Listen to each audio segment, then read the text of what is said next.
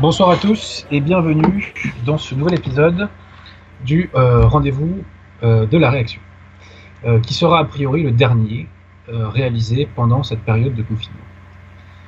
Cette émission sera un peu spéciale puisqu'elle a pour objet de présenter un programme de radio qui a eu sur ma vie une influence importante, pour ne pas dire décisive. Et d'ailleurs c'est pourquoi j'ai envie de le partager avec vous et de le partager avec un plus grand nombre. Alors ce soir, euh, j'ai à mes côtés euh, l'indéboulonnable monsieur Pierre de Tirmont. Bonsoir à tous. Pierre de Tirmont, vous nous entendez, il n'y a pas de souci. Oui. Donc, euh, avant de commencer la présentation de ce programme de radio, qui s'appelait Maître du mystère, je vais faire les annonces habituelles. Alors, comme vous le savez, j'invite toujours les franciliens, lorsqu'ils le peuvent, à aller, par exemple, s'ils ont besoin d'un bon bouquin, chez nos amis de la librairie française. Alors, euh, la librairie française, pendant le confinement, a été obligée de fermer, mais elle va réouvrir mardi prochain. Donc, j'invite tous ceux qui le peuvent à aller à la librairie française éventuellement si ils ont besoin de se fournir un livre. Pareillement, je fais traditionnellement la promotion du collectif Saint-Robert Bellarmin. Pourquoi? Premièrement, parce qu'ils ont écrit un très bon ouvrage euh, qui date maintenant de près de deux ans et qui a eu de nombreuses rééditions. D'ailleurs, on m'a chuchoté que la dernière euh, impression euh, était quasiment épuisée. Euh, donc a écrit un très bon ouvrage qui s'appelle 60 endroits de gens conciliaires, qui permet de bien comprendre de façon pédagogique euh, la passion de l'Église, ce qu'on appelle la passion de l'Église. Donc je renvoie euh, les curieux en quête de vérité à la lecture de, ce livre, qu'on peut acheter sur le site du collectif Saint-Robert Barmin ou à la librairie française. Et surtout, si vous avez besoin d'un bouquin catholique ou contre-révolutionnaire, eh ben, n'hésitez pas à à aller jeter un petit coup d'œil sur euh, le site internet du collectif Saint-Hubert Bellarmin, puisque le site a euh, une, euh, une bibliothèque YouTube. Une bibliothèque, ce que je raconte? Une bibliothèque où vous pouvez acheter les bouquins. Monsieur Pierre Tirmont, on pourra mettre le lien du collectif Saint-Hubert Bellarmin? Oui, éventuellement. formidable.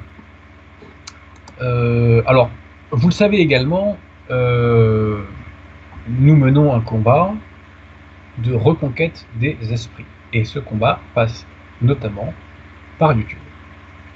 Donc, j'invite les gens qui nous suivent, qui nous écoutent et qui veulent agir pour la cause, à partager un maximum les vidéos des chaînes YouTube que je recommande traditionnellement.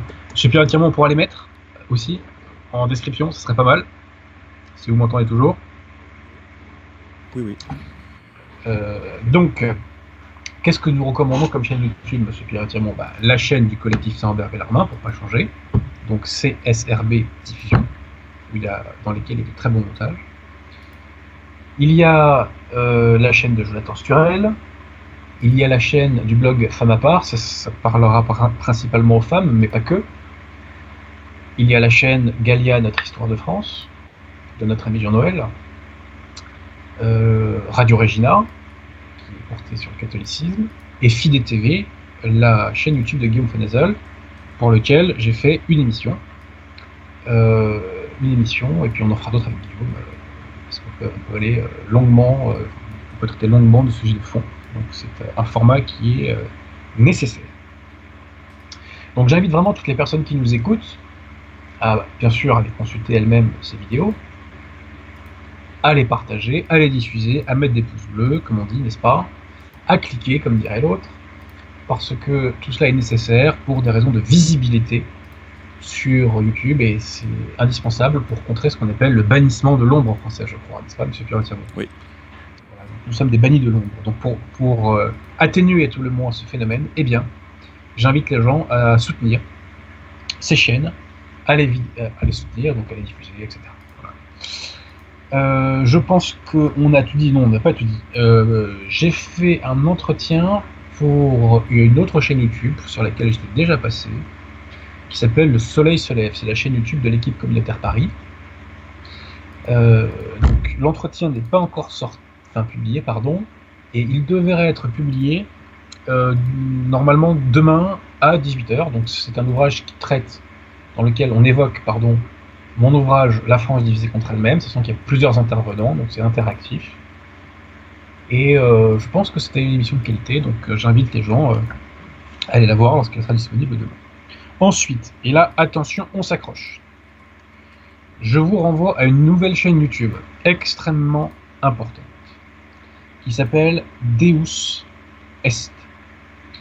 Cette vidéo, enfin l'une de, enfin, leur, leur principale vidéo pour l'instant, s'appelle, si ma mémoire ne me fait pas défaut, La fausse Église issue du Concile Vatican II.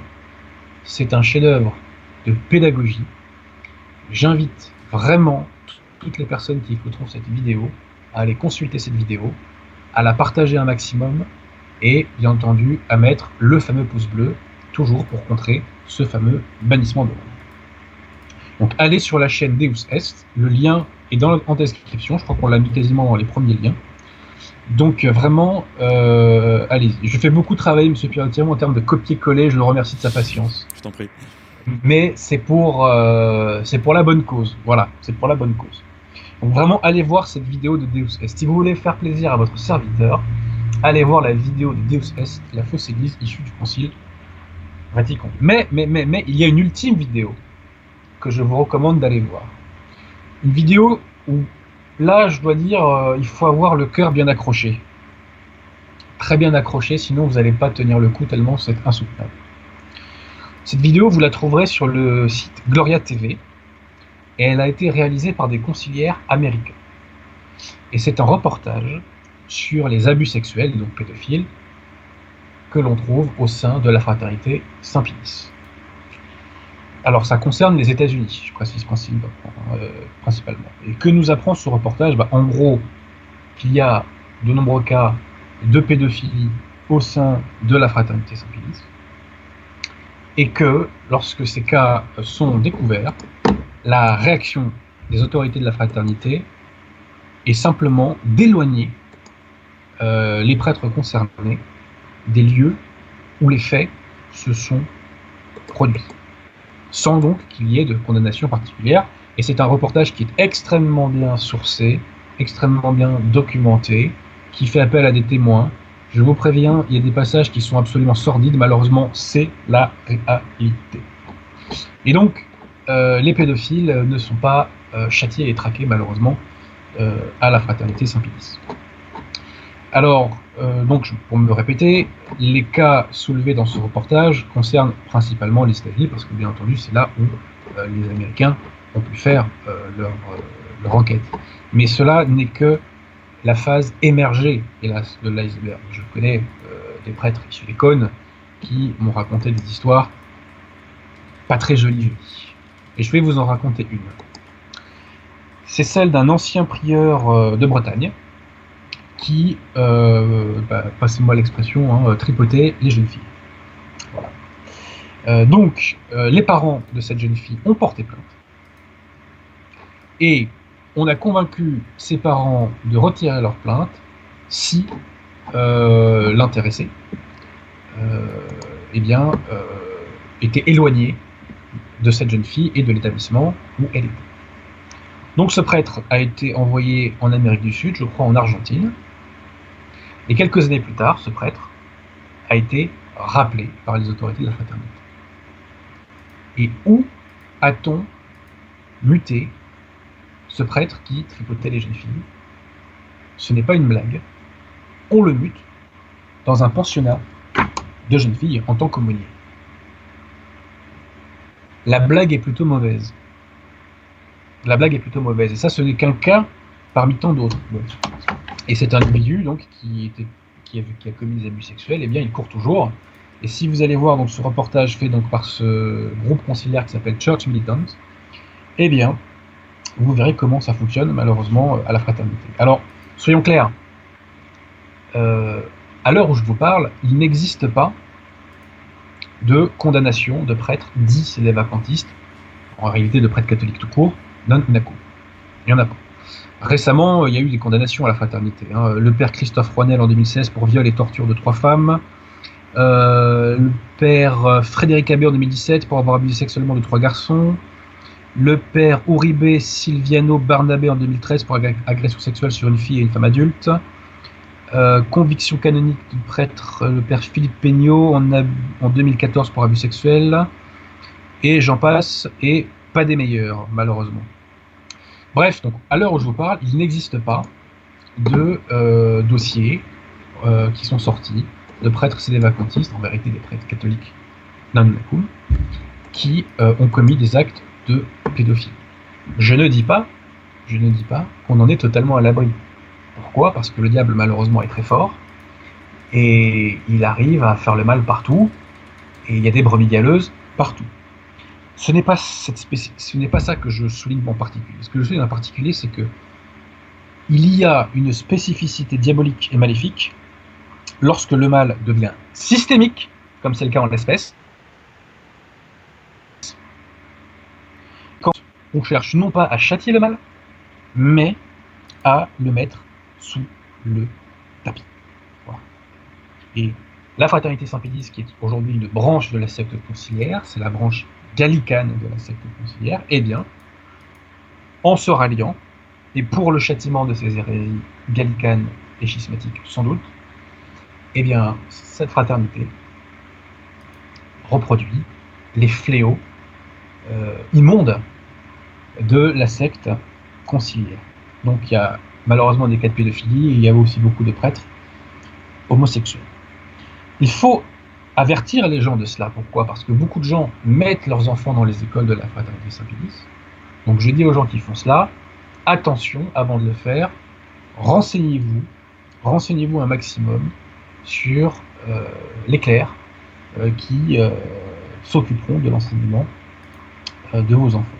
On est à l'abri de rien malheureusement, le mal existe et il est malheureusement il a atteint des proportions assez odieuses au sein de la fraternité Saint-Pédis, et c'est sans doute le châtiment de son ralliement.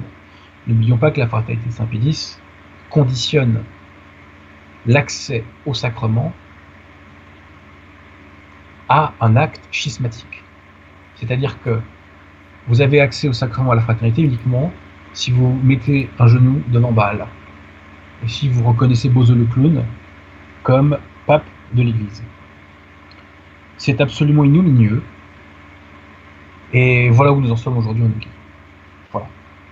Alors, deux conclusions. Première conclusion, à l'époque où Monseigneur Follet euh, épurait la fraternité Saint-Pédis des derniers prêtres qui voulaient rester catholiques, eh bien, les prêtres pédophiles, en revanche, eux, dormaient sur leurs deux oreilles. Chacun appréciera. Deuxième conclusion, dans ce, dans ce reportage de Church Militant, j'apprends que la fraternité Saint-Pédis a à peu près un million de fidèles à travers le monde. Un million de fidèles. En gros, la fraternité, Saint-Pédis, qu'est-ce que c'est? C'est la bombe atomique que le bon Dieu nous avait donnée pour atomiser la secte conciliaire. Bombe atomique que les autorités de la fraternité ont choisi de ne pas lancer. Bon, je vais pas parler tout le temps de la fraternité, mais là, en revanche, il fallait vraiment que je dise ça, parce que je suis tombé dessus euh, il n'y a pas longtemps. Et euh, je dois dire que je n'oublie pas euh, les pédophiles de la secte conciliaire, et une vidéo va sortir bientôt là-dessus. Et nous verrons notamment la complicité de Bergoglio avec les pédophiles au sein de la secte. Voilà. Hein, ce, soi-disant soi-disant pape, c'est le complice des pédophiles, point barre. Voilà. Donc, il euh, n'y a pas de quoi être fier, messieurs les conseillères. Il n'y a pas de quoi être fier.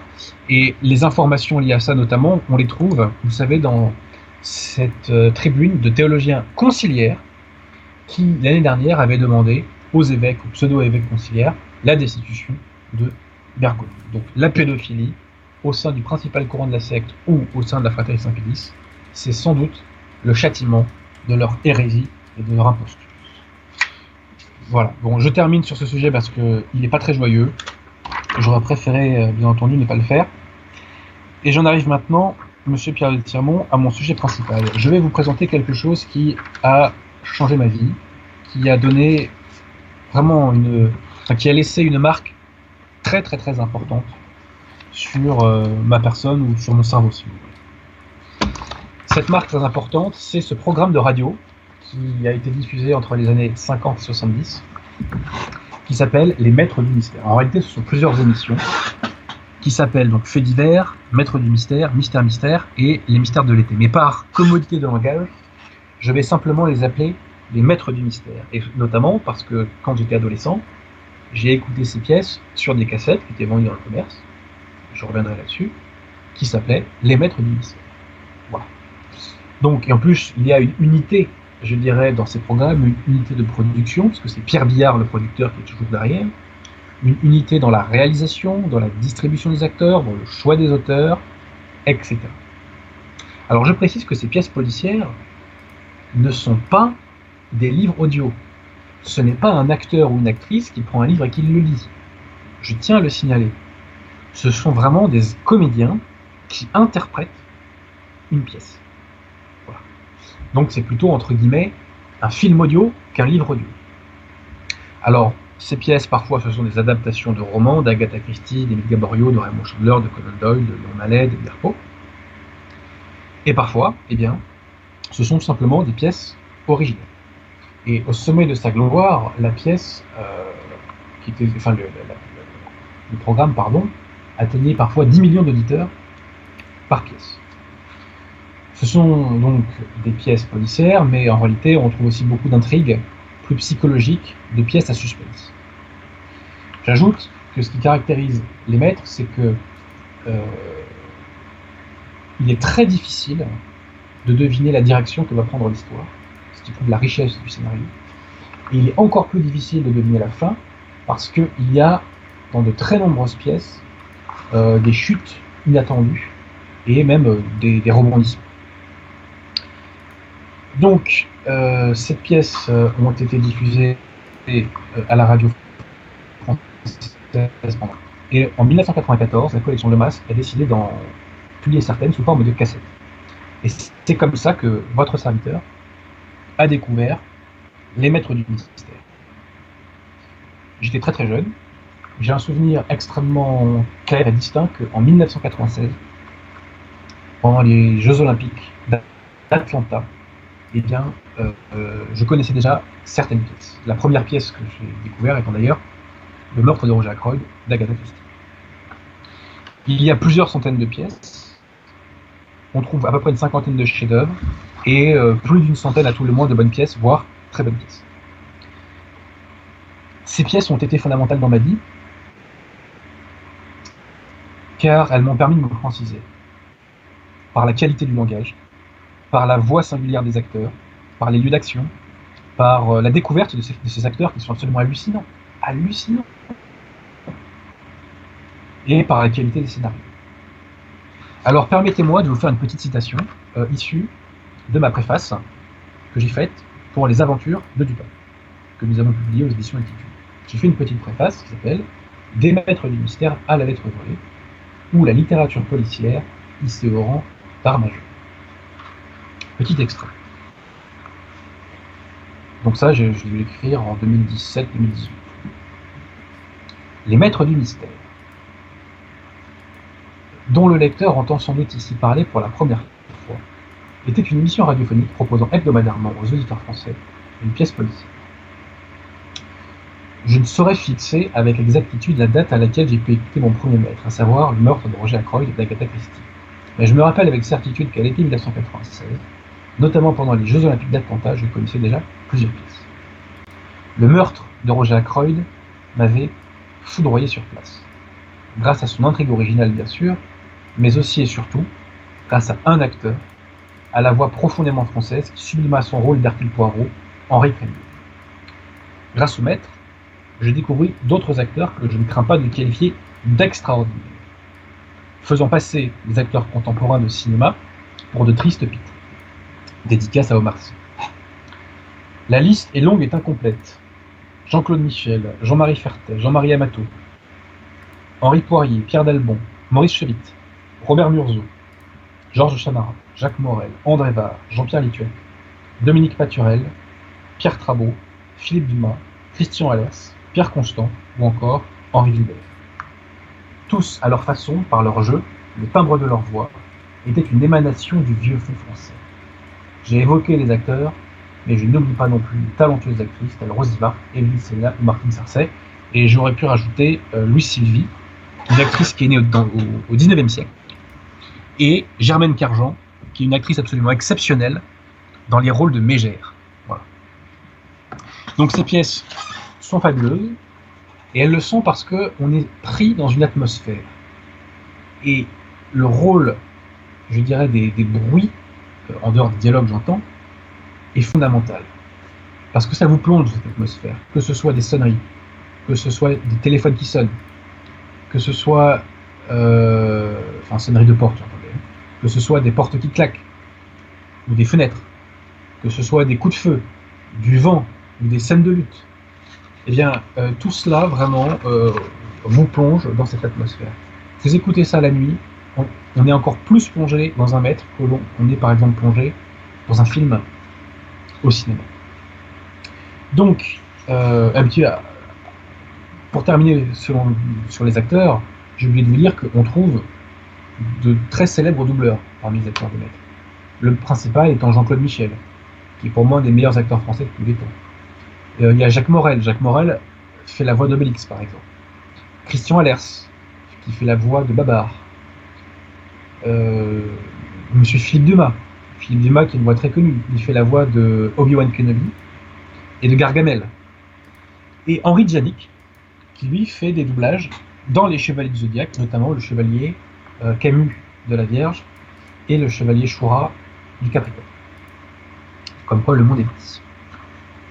Donc vraiment, je vous invite à découvrir euh, ces, ces pièces. Et le mieux pour cela, eh bien, ma foi, c'est que je vous en présente quelques-unes.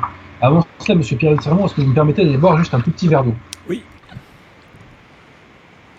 J'en ai pour 5 secondes. Prie, Adrien. J'en profite pour remercier les dons. Merci à Véronique Gérard, à Décadence et à Lancter Ousvers pour leurs dons. N'hésitez pas à poser des questions parce que je les note absolument toutes. Et je les poserai à Adrien à la fin de l'émission. Et bonsoir Inquisiteur. Désolé pour le son au fait, Adrien, un son qui, euh, qui n'est pas très bon, mais on n'y peut rien, c'est le confinement. Pardonnez-moi, je, je n'ai pas les carafes d'eau habituelles qu'on trouve dans les locaux de Radio. Atetena. Donc, euh, veuillez m'excuser tous. Alors, me revoilà. Donc, je vais vous présenter quelques petites pièces en essayant de ne pas être trop long. Alors, j'ai j'ai subdivisé ces pièces en trois catégories. La première catégorie, c'est les intrigues classiques, les intrigues pures, qu'on retrouve dans les polars que vous connaissez tous. La deuxième catégorie, c'est celle que j'ai appelée la catégorie des duels, qui sont des affrontements en réalité entre deux personnages. Et c'est là où intellectuellement c'est souvent le plus stimulant. Et la troisième catégorie, je l'appelais diverse, parce que ces pièces ne rentrent pas dans des cases particulières. Alors, commençons par les intrigues. Je vous l'ai déjà évoqué, le meurtre de Roger Ackroyd. Pièce qui m'est très chère, parce que c'est la première que j'ai écoutée, parce que c'est un tout simplement. Cette pièce s'articule autour du duo, composé par Hercule Poirot et le docteur Shepard, incarnés respectivement par euh, Henri Crémieux et Georges Chamara, deux acteurs absolument fabuleux. Donc c'est une intrigue on ne peut plus classique. Un notable se fait assassiner. Euh, il y a du rebondissement euh, dans cette pièce. Les dialogues sont parfaits, j'en connais un très grand nombre par cœur. C'est une pièce que j'ai dû écouter au bas mot euh, 20 fois. Elle est absolument sublime. Elle est absolument sublime et vraiment. Alors je précise aussi que euh, ces pièces, pour nombre d'entre elles, sont disponibles sur YouTube et nous allons mettre un certain nombre de ces pièces en description. Alors deuxième pièce. Ah oui, alors je précise que parfois je me suis inspiré de certains euh, textes de présentation de l'INA euh, pour, euh, pour vous résumer ces pièces, mais, mais pas toujours. Je le dis par honnêteté intellectuelle. Alors deuxième pièce, qui est également sur YouTube. Elle s'appelle Vous évoquez tout à l'heure que les maîtres, c'était des plongées dans des atmosphères. Ah ben là, on va plonger dans une atmosphère extrêmement sombre. Il est très difficile de vous résumer cette pièce, qui n'est pas complète à proprement parler, mais euh, on ne peut pas trop en dire, euh, parce que sinon on divulgacherait, comme on dit chez nos amis québécois.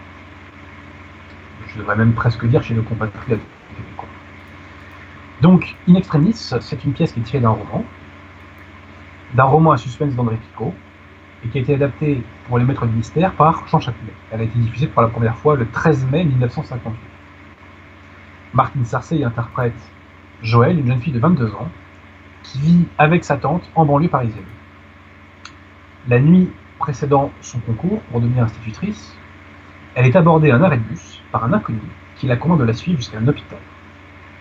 Elle est alors conduite dans la chambre d'un banquier, Pierre Rival, qui est sur le point de mourir, après avoir été renversé par une voiture.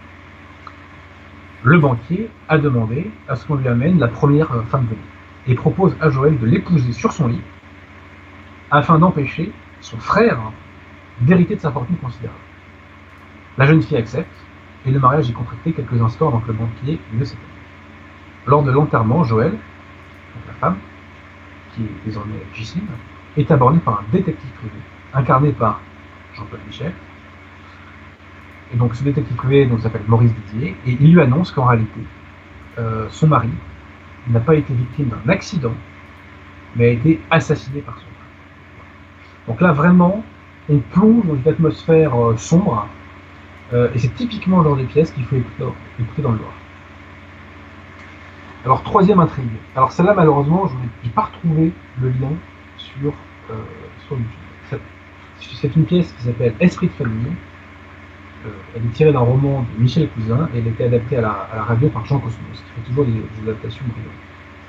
Elle a été diffusée pour la première fois le 12 mars 1963 et cette pièce met en scène une famille bourgeoise qui s'appelle les Faguet Mazars. Les Faguet Mazars donc, vivent dans une petite ville de province et la fille, dans cette famille, Denise, qui est adulte, qui est mariée, euh, a pour mari Robert, qui dirige l'usine familiale. Et donc elle vit aussi euh, avec sa mère et ses deux oncles et sa tante.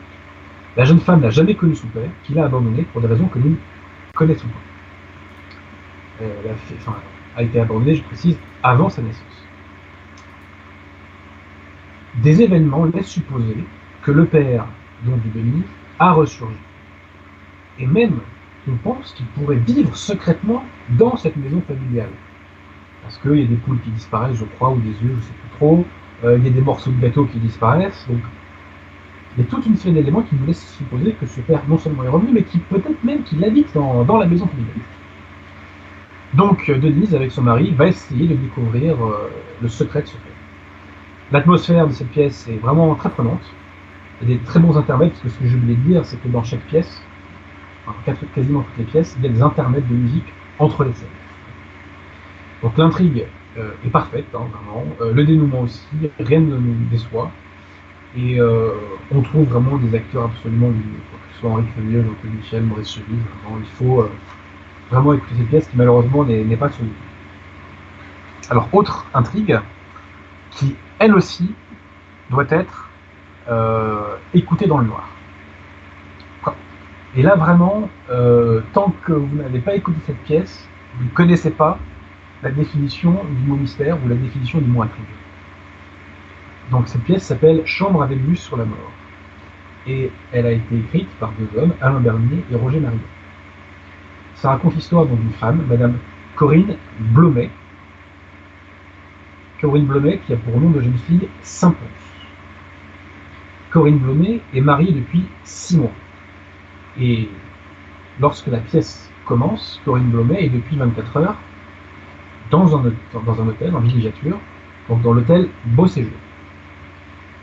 La réceptionniste, qui s'appelle Corinne, assure Madame Blomet qu'elle s'est inscrite sous son nom de jeune fille, donc Saint-Ponce, et qu'elle a déposé à la réception non pas une carte d'identité, enfin non pas pardon son, passeport en tant que Madame Blomet, mais une carte d'identité périmée qui n'est que pour nom Saint-Ponce. Donc là, la femme est totalement déconcertée.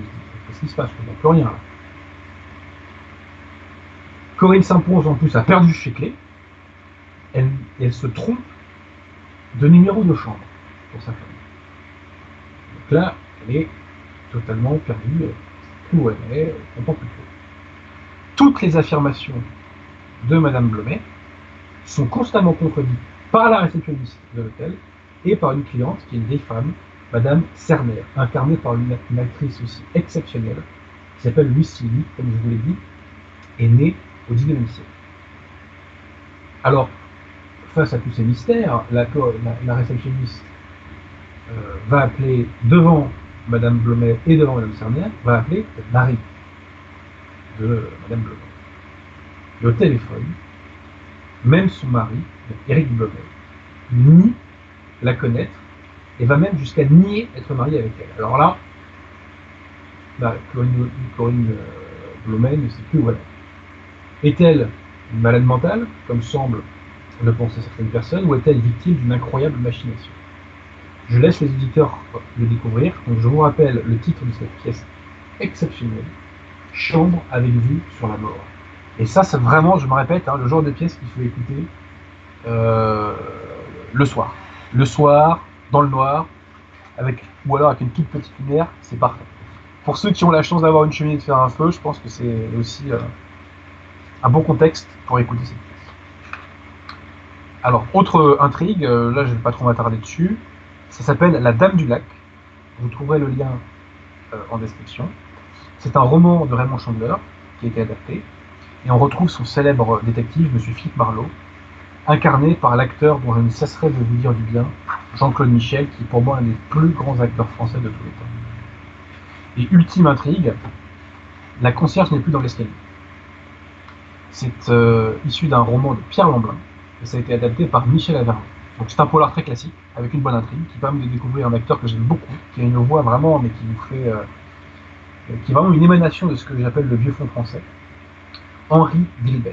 Donc c'est l'histoire du concierge Marguerite Rateau, qui est assassiné dans, dans son immeuble, et le commissaire Bruno acquiert très vite la conviction que l'assassin en fait est un des locataires de l'immeuble, sans parvenir toutefois à l'identifier. Il demande à une locataire qui vient d'arriver quasiment le jour du meurtre ou la veille, euh, donc Julie Cazenave, il lui demande de l'aider à enquêter en interrogeant euh, les, euh, en interrogeant l'air de rien, les autres locataires. Voilà. Donc je répète, la concierge n'est plus dans l'escalier. Mais si vous voulez vraiment des, pièces qui vous glacent le sang, si je puis dire, commencez par In Extremis et Chambre à vue sur la mort. Voilà. Et toutes ces pièces sont vraiment de qualité. Alors ensuite, j'arrive à la deuxième catégorie de pièces, qui est celle des duels. Où là, on n'est plus à proprement parler dans des intrigues policières, même si, même si, il y a dans ces duels psychologiques une part d'intrigue. Il y a toujours des parts de mystère. Alors, la première pièce dont je vais vous parler est une pièce qui est euh, extrêmement puissante euh, émotionnellement. Elle s'appelle Oncle Mike est arrivé. Il n'y a que deux personnages dans cette pièce. C'est une pièce qui a été écrite par Rodolphe Maurice Harlow. Elle a été diffusée pour la première fois le 4 septembre 1972. L'histoire se déroule aux États-Unis. Oncle Mike, qui est un présentateur radio, est joué par Jean-Marie Fertet, qui est lui aussi un acteur absolument lumineux, mais vraiment exceptionnel, avec un ton de, avec un type de voix que comme il n'existe plus aujourd'hui. Donc, euh, Oncle Mike, euh, qui est présentateur radio, est euh, une ancienne star du théâtre. Et il anime, euh, voire même d'Hollywood. Et il anime une célèbre émission qui est très proche de celle de SOS dans le Père Noël est une ordure. C'est-à-dire qu'en gros, il vient en aide aux personnes désespérées qui l'ont Et d'ailleurs, la, pièce commence avec Oncle Mike qui euh, essaie de réconforter une personne et à la fin, il parle de Beethoven qui a perdu, euh, le, qui euh, sens de lui et qui, malgré cela, a réussi à écrire la, la 9 symphonie. Donc, un soir que, l'émission est terminée, enfin, vient de se il est contacté par téléphone par une inconnue qui la supplie de venir chez elle. Et pour le, forcer à venir chez elle, en fait, elle, lui fait du chantage au suicide. Oncle Mike accepte le rendez-vous et il se rend chez cette dame. Et va commencer alors une discussion à bâton rompu. Il découvre que cette dame, qui est une inconnue hein, pour lui, sait énormément de choses compromettantes sur son passé, et en particulier le fait qu'il a fui la Hongrie en 1956, lors des événements de 1956. Alors qui est donc Oncle Mike, en vérité? Qui est cette femme? Quel est leur lien? Et pourquoi cette femme? C'est une pièce qui est vraiment bouleversante, et je vous l'ai dit, qui est vraiment euh, d'une puissance émotionnelle. euh, Enfin, vraiment, c'est ça vous prend Donc, cette pièce, nous avons le lien, Dieu merci. Vous pouvez aller la consulter, et je rappelle son titre. Oncle Mike est arrivé.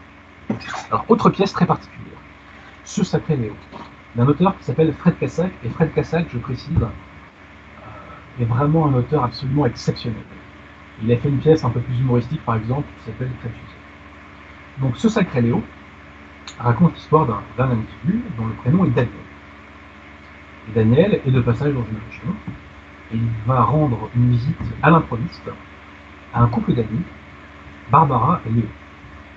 Ils sont vraiment deux très vieux amis, qu'il a perdu euh, depuis malheureusement assez longtemps. je précise que Daniel est très lié à Léo, puisqu'ils avaient fait ensemble HEC et qu'ils ont travaillé dans la même entreprise. Et Léo s'est ensuite marié avec donc Barbara, Barbara qui était l'ex-fiancée de Daniel, que Daniel avait dû quitter après avoir été muté pour un an à New York. Donc lorsque Daniel arrive chez Barbara et Léo, Barbara est très préoccupée. Et on voit qu'elle n'ose pas trop dire le fond de sa pensée. Elle invite cependant Daniel à rentrer et elle lui offre un verre. Puis, euh, elle finit par lui accepter, enfin par, lui expliquer pardon, que Léo est parti en voyage. Au fil de la discussion, Daniel se rend compte que c'est faux. Et Barbara euh, finit passer moi la formule par cracher le morceau en lui disant que Léo, en, réalité, a été victime d'un terrible accident de voiture, dans lequel il a perdu l'usage de la parole et euh, aussi l'usage de ses membres, puisqu'il est quasiment paralysé. Euh, je crois qu'il n'a l'usage que de ses bras de mémoire. Donc Léo, en vérité, est dans la chambre juste à côté de la salle où Daniel et Barbara échangent, et Léo entend tout ce que Daniel et Barbara se disent. Sur la dernière fois qu'ils ne pas. Donc, y avait-il vraiment une osmose entre ces trois personnages? Léo a-t-il bien été victime d'un accident Les masques vont tomber, et je ne peux pas vous en dire plus, parce que sinon je divulgacherai. Mais il y a du rebondissement, il y a des chutes, c'est une pièce aussi émotionnellement qui est puissante. Alors, autre, pièce très curieuse, Mort de 21 cyclistes. L'auteur est Pierre Frachet. Pierre Frachet est aussi un acteur, un acteur, un auteur absolument exceptionnel. Je n'ai, je crois, de m'avoir jamais entendu mauvaise pièce. Alors, euh, Mort de 21 cyclistes raconte l'histoire d'un industriel qui s'appelle M. Bertoldi. Et un jour, M. Bertoldi reçoit une visite.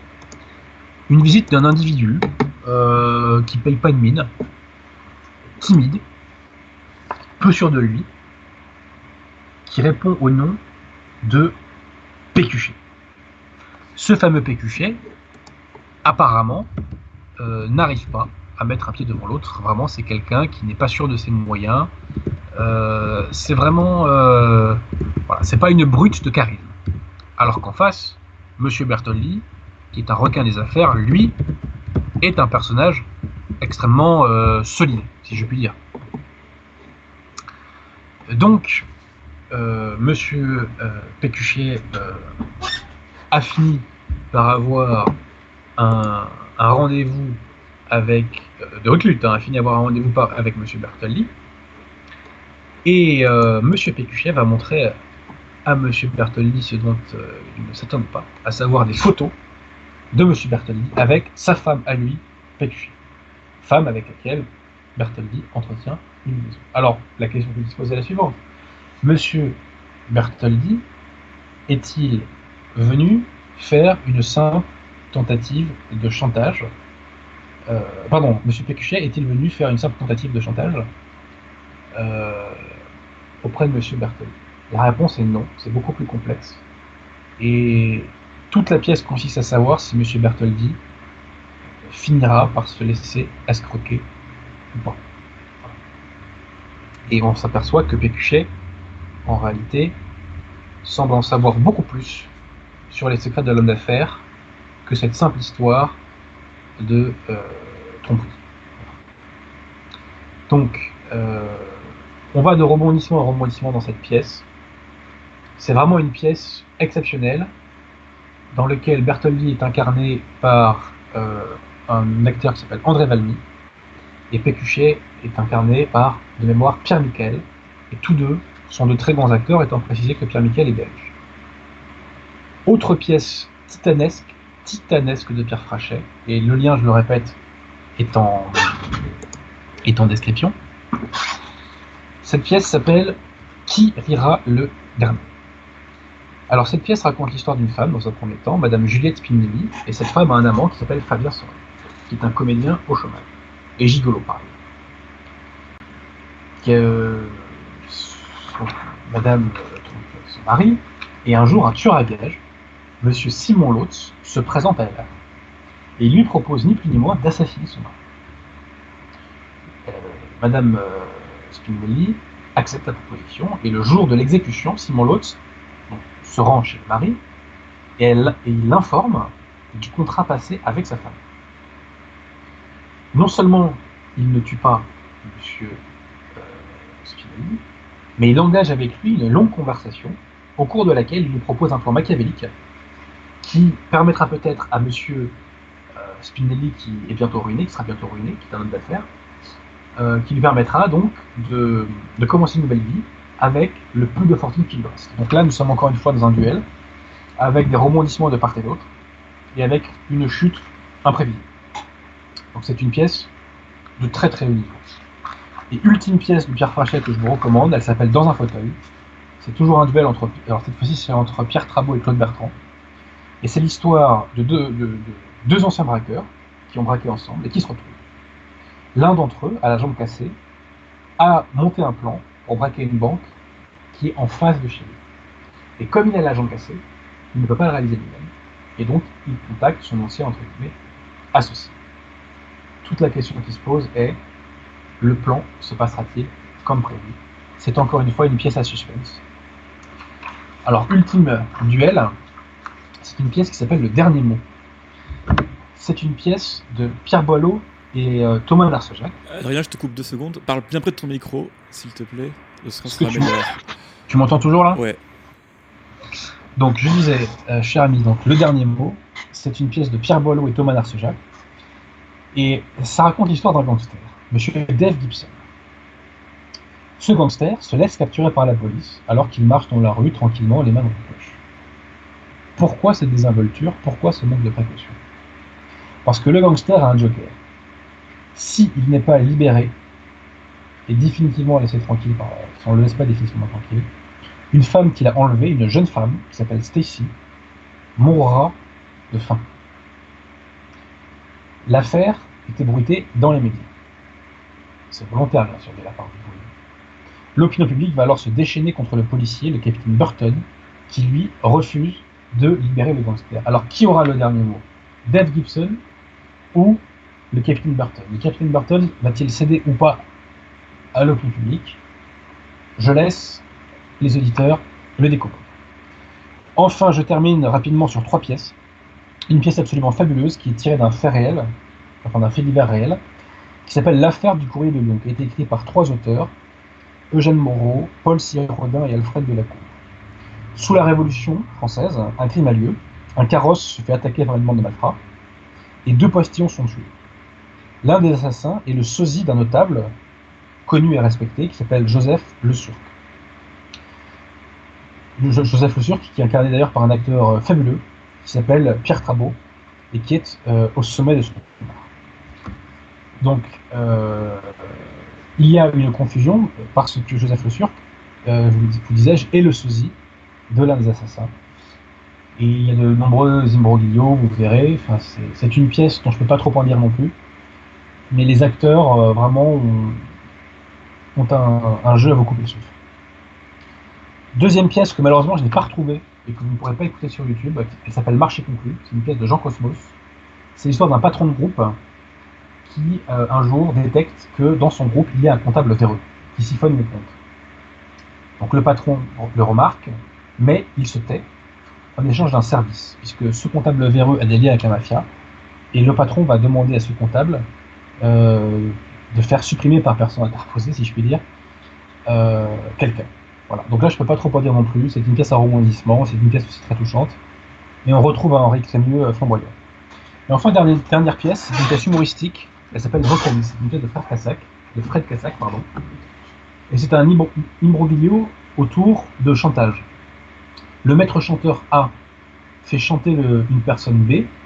La personne B fera ensuite chanter la personne C. et la personne C fera ensuite chanter la personne A. Alors dit comme ça, c'est peut-être pas très euh, vendeur, mais c'est une pièce qui est extrêmement drôle. C'est un humour qui ne vieillit pas. Et euh, Audiard en a fait un film de cette pièce qui s'appelle Elle boit pas, elle fume pas, elle ne drague pas, mais elle cause. Voilà. Donc, j'en ai fini pour ce soir concernant les maîtres du mystère. Euh, toutes ces pièces-là sont des pièces qui m'ont fait passer des, très bonnes heures, je dirais des heures françaises. Et euh, parce que ça m'a francisé, ça m'a inoculé de la France de toujours dans les veines, de la France éternelle dans les veines. Et ça m'a fait beaucoup de bien. J'en discutais avec mon abbé euh, tout à l'heure, et il me disait qu'il est très important que les gens, parce qu'on est dans une société où le vice est partout, que les gens abandonnent leurs loisirs malsains et qu'ils trouvent des distractions saines. Eh les maîtres du mystère sont une distraction saine. Et comme je vous l'ai dit, il y a une cinquantaine de pièces qui sont abso- absolument géniales. Je ne vous invite pas forcément à aller prendre des pièces au pif sur YouTube parce qu'il y en a qui seraient mauvaises euh, ou moyennes et elles pourraient vous décourager de, euh, persister voilà, dans l'écoute des maîtres. Donc, euh, vraiment, découvrez les maîtres du mystère, découvrez ces auteurs de génie, découvrez ces acteurs et actrices de génie, mais vraiment des acteurs comme vous n'en avez jamais entendu. Absolument jamais. hein. En fait, on a l'impression tout simplement qu'ils font pas le même métier que, euh, que euh, les acteurs qu'on voit traditionnellement au cinéma, par exemple. C'est comme si vous comparez euh, Jules et, Debussy, quoi. Officiellement, ils font le même métier, ils sont musiciens, mais on voit bien qu'ils ne vivent pas dans la même dimension. Bref, euh, découvrez ces maîtres du mystère et j'espère que ça vous apportera autant que euh, cela m'a apporté à moi. Voilà. Euh, Monsieur Pierre Tirmont, à tout hasard, est-ce que nous avons des questions? Oui, et je voulais, sur ce sujet ou autre je voulais préciser pour les acteurs, Pierre Billard dit qu'il fait exprès de les. Euh, de, de- de faire des émissions à l'arrache en fait pour pas les préparer et justement qu'ils soient plus naturels qu'ils Exactement. soient pas grandiloquents etc qu'ils soient un peu perdus et que ça, ça fasse naturel en fait Ce qui est exceptionnel, c'est que la plupart des, des- des pièces étaient, étaient faites avec des acteurs qui découvraient les textes. ça Donc là, on parle vraiment de virtuoses, de, virtuoses de la comédie. Et ça, c'est pas les Guillaume Canet, c'est pas les Omar Sy, c'est pas les, euh, je sais pas moi, mais tous les guignols qu'on voit au César euh, qui en sont capables. Là, je suis vraiment en train de vous parler d'autre chose. Là, je vous parle vraiment de- du top, du top, du top en matière de comédie. Voilà. alors, Alors, est-ce qu'il y a des questions, mon cher Pierre? des questions dans le thème je regarde pas précisément non il y, a rien dans le thème précisément non? Non, non, mais dans le thème, je m'en doutais, parce que de toute façon, les gens ne le connaissent pas, donc euh, ils n'allaient pas me... Mais les gens sont intéressés et disent le chat qu'ils vont aller, euh, aller, aller écouter. Bah, sinon, des questions euh, sur plein de sujets différents, tu veux que je te les pose? Bah, allons-y, allons-y, allons-y. Alors, le classique. Adrien peut-il nous conseiller des théâtres et des restaurants à Paris auxquels se rendre après le confinement? Alors franchement, non. je vais très rarement au théâtre. La dernière fois que je suis allé au théâtre, c'était euh, c'était il y a quelques années. J'étais allé voir une pièce de Montarlan, Euh, une pièce de qualité. Même si Montarlan est un sordide personnage, mais c'est une pièce de qualité qui s'appelle euh, La Reine morte, je crois de mémoire. Ouais, c'est ça. La Reine morte. Euh, Non, mais je vais très rarement au théâtre. Je vais très rarement au théâtre, mais vous savez, les maîtres du mystère, c'est 100 fois plus puissant que 99% des pièces de théâtre qui sont, euh, qui sont jouées actuellement. Quoi. Euh, niveau restaurant, en toute franchise, je suis pas un spécialiste. Hein. Vous savez, moi, euh, je vais souvent chez le grec. non, ça, c'est une blague, je précise. hein. Euh, Non, franchement, je suis pas un spécialiste du coin. Et vous savez, vu le nombre d'amis que j'ai, et quand je dis amis, on se comprend, vu le nombre d'amis que j'ai, si j'avais des bonnes adresses, je voudrais pas que mes amis viennent m'y retrouver. hein. je voudrais manger tranquillement. Donc euh, non, malheureusement, je n'ai pas de bon plan à vous indiquer ce soir. Entendu. Patrice Bagwell, que pense Adrien Abosi du forum 1825 Il est assez populaire et il y a beaucoup de sujets le concernant. Alors, euh, j'en pense pas grand-chose. Bah, 18-25, c'est donc des jeunes hommes euh, prépubères, euh, contrairement à ce que laisse supposer le titre du forum. J'en pense pas grand-chose. C'est des jeunes hommes qui s'amusent, comme moi je me suis amusé quand j'étais gamin. Voilà, donc euh, j'ai pas grand-chose à dire dessus. on ne pourra pas en faire des tests de philosophie. Je pense pas être euh, populaire chez eux. hein. Moi, j'ai vu des trucs où je me vais plutôt insulter ou diffamer. Euh, mais bon, ça, c'est habituel. hein. il y a de tout, hein, oui, c'est sûr. Oui, oui, il y a à boire et à manger. hein, Il y a à boire et à manger. Mais bon, voilà, c'est des gamins qui s'amusent. On va pas faire des tests de philosophie là-dessus. hein. Franchement. Alors, du même euh, Patrice Bagwell, Adrien peut- peut-il nous faire un classement des 10 plus grands écrivains français? Et merci à Radio Athéna pour le travail. Alors là. Alors, le problème, c'est qu'il faut distinguer deux choses. Il faut distinguer les 10 plus grands écrivains français des 10 écrivains qui vous touchent le plus. Vous voyez. Alors, par exemple, le plus grand écrivain français, c'est Balzac. Mais là, on te demande ton classement subjectif. Ah, moi, c'est là, vous me prenez pour lui parce que, comme je ne l'ai pas prévu, je risque d'en oublier certains, mais moi, j'aime beaucoup Bernanos. J'aime beaucoup Gaston Leroux. J'ai une passion pour Gaston Leroux. J'aime beaucoup Maurice Blanc parce que j'adore Lupin. Euh, Qu'est-ce que j'aime? Euh, Qu'est-ce que je pourrais vous dire comme ça? Euh, Là, j'ai des milliards de trucs à vous dire, mais est-ce que ça serait dans le top 10 Parce que j'aime bien Romain Roland, par exemple. J'aime bien Marcel Aimé. J'aime bien Stendhal. J'aime bien Maurice Sachs. Euh, j'aime bien les deux étendards de Rebattet, même si Rebattet, idéologiquement, c'est pas ma tasse de thé, mais il faut reconnaître que son roman, Les deux étendards, enfin, ça, c'est des trucs que j'ai lu il y a plus de 10 ans, donc peut-être que si je les relise aujourd'hui, ça ferait moins d'effet. Mais euh, c'est très très dur de répondre à cette question. J'aime beaucoup Marcel Pagnol. Euh, Qu'est-ce que je pourrais citer d'autre? Euh, Huysmans, alors c'est assez inégal, Huysmans, mais euh, il y a une très bonne chose Huysmans. Euh, bon, bah, Zola, bon, ça me, c'est- en tant qu'anti-Dreyfusard, ça me fait toujours de la. C'est- ma bouche s'écorche en prononçant son nom, son nom, mais bon, il faut reconnaître qu'il y a des bons romans chez Zola. Allez voir euh, bah, les, les auteurs dont on parle avec Jonathan Sturel, parce que généralement il y a un consensus entre Jonathan Sturel et moi. J'aime beaucoup Alphonse Daudet, j'aime beaucoup Léon Daudet. Euh, J'essaie de visualiser, vous savez, là, euh, ma, la bibliothèque chez mes parents. Euh, Qu'est-ce que j'ai comme bouquin Là, j'ai un peu de mal à voir tout ça. Comme quoi, j'ai pas dû la regarder assez souvent, cette bibliothèque. Mais voilà, donc. C'est pas mal. L'écrit. Ouais, ouais, c'est pas mal. Avec ça, vous avez de. Je suis pas très fan de Flaubert, je suis pas fan de Céline. euh, euh, voilà, on a parlé de Jules Verne l'autre jour. J'invite d'ailleurs vraiment les gens à, aller voir cette émission de Jules Verne. Je pense que c'est une des meilleures que nous avons fait avec. euh, C'est une des meilleures que j'ai fait tout court. Sachant que quand je dis j'ai, c'est pas moi qui l'ai fait, en vérité, c'est Jonathan Sturel, surtout qui fait les, les rendez-vous de la littérature. D'ailleurs, il faut rendre hommage à Jonathan Sturel qui fait un travail gigantesque Ouais. de médiation, de médiation pour la littérature, qui aujourd'hui fait ce travail. Je dis pas que personne ne le fait, mais très peu le font. Et vraiment, euh, la littérature, à l'instar des maîtres du mystère, m'a beaucoup apporté, donc je, vous invite euh, à y aller. J'aime beaucoup Émile Gaborio aussi. Euh, J'ai oublié de le citer, il est moins connu, hein, mais c'est un auteur que j'aime énormément. Euh, voilà, donc il faudrait que je, je réfléchisse longuement à cette question, parce que là, c'est difficile. C'est difficile d'y répondre comme ça à l'arrache. Néméor te demande ce que tu penses de l'historien Pierre Gaxotte. Euh, c'est quelque chose que j'ai lu il y a très longtemps, Pierre Gaxotte. J'ai vu l'histoire des Français de Pierre Gaxotte. J'ai vu aussi son bouquin sur la Révolution française. De mémoire, c'est des bons bouquins. Euh, Je crois que c'est un historien de l'action française. Euh, j'ai pas grand chose de mal à dire sur lui. Euh, c'est pas non plus euh, délirant. enfin voilà. Pour, moi, l'historien vraiment à lire, c'est Emmanuel Bognomeni. Puis pouvoir ajouter Franz Frank Betano et Marie-Madeleine Martin. D'accord. Euh... Joe Blob, cher Adrien, faut-il être catholique et avoir fait les sept sacrements pour pouvoir aller au paradis? C'est pas aussi simple que ça. Pour aller au paradis, il faut être catholique et être en état de grâce. Voilà. Et l'état de grâce, qu'est-ce que c'est? C'est l'absence de péché mortel sur la conscience. C'est-à-dire que si demain un catholique fait un péché mortel, et ça peut arriver à tout le monde parce que le péché malheureusement est en nous, eh bien il est impératif d'aller se confesser pour renouer avec l'état de grâce et de faire la pénitence qui vous donne le faire. Si vous ne pouvez pas vous confesser parce qu'il n'y a pas de prêtre chez vous, il faut faire ce qu'on appelle des euh, contritions parfaites. Contrition parfaite qui consiste à regretter les péchés qu'on a fait en faisant acte de contrition et de les regretter d'une part parce qu'on a violé une loi de Dieu et parce que on a contribué à sa crucifixion, puisque euh, le Christ est mort pour nos péchés et ce sont les pécheurs qui, selon le catéchisme du Concile de Trente, ont des mains déicibles, qui euh, sont les responsables de la crucifixion, les principaux responsables.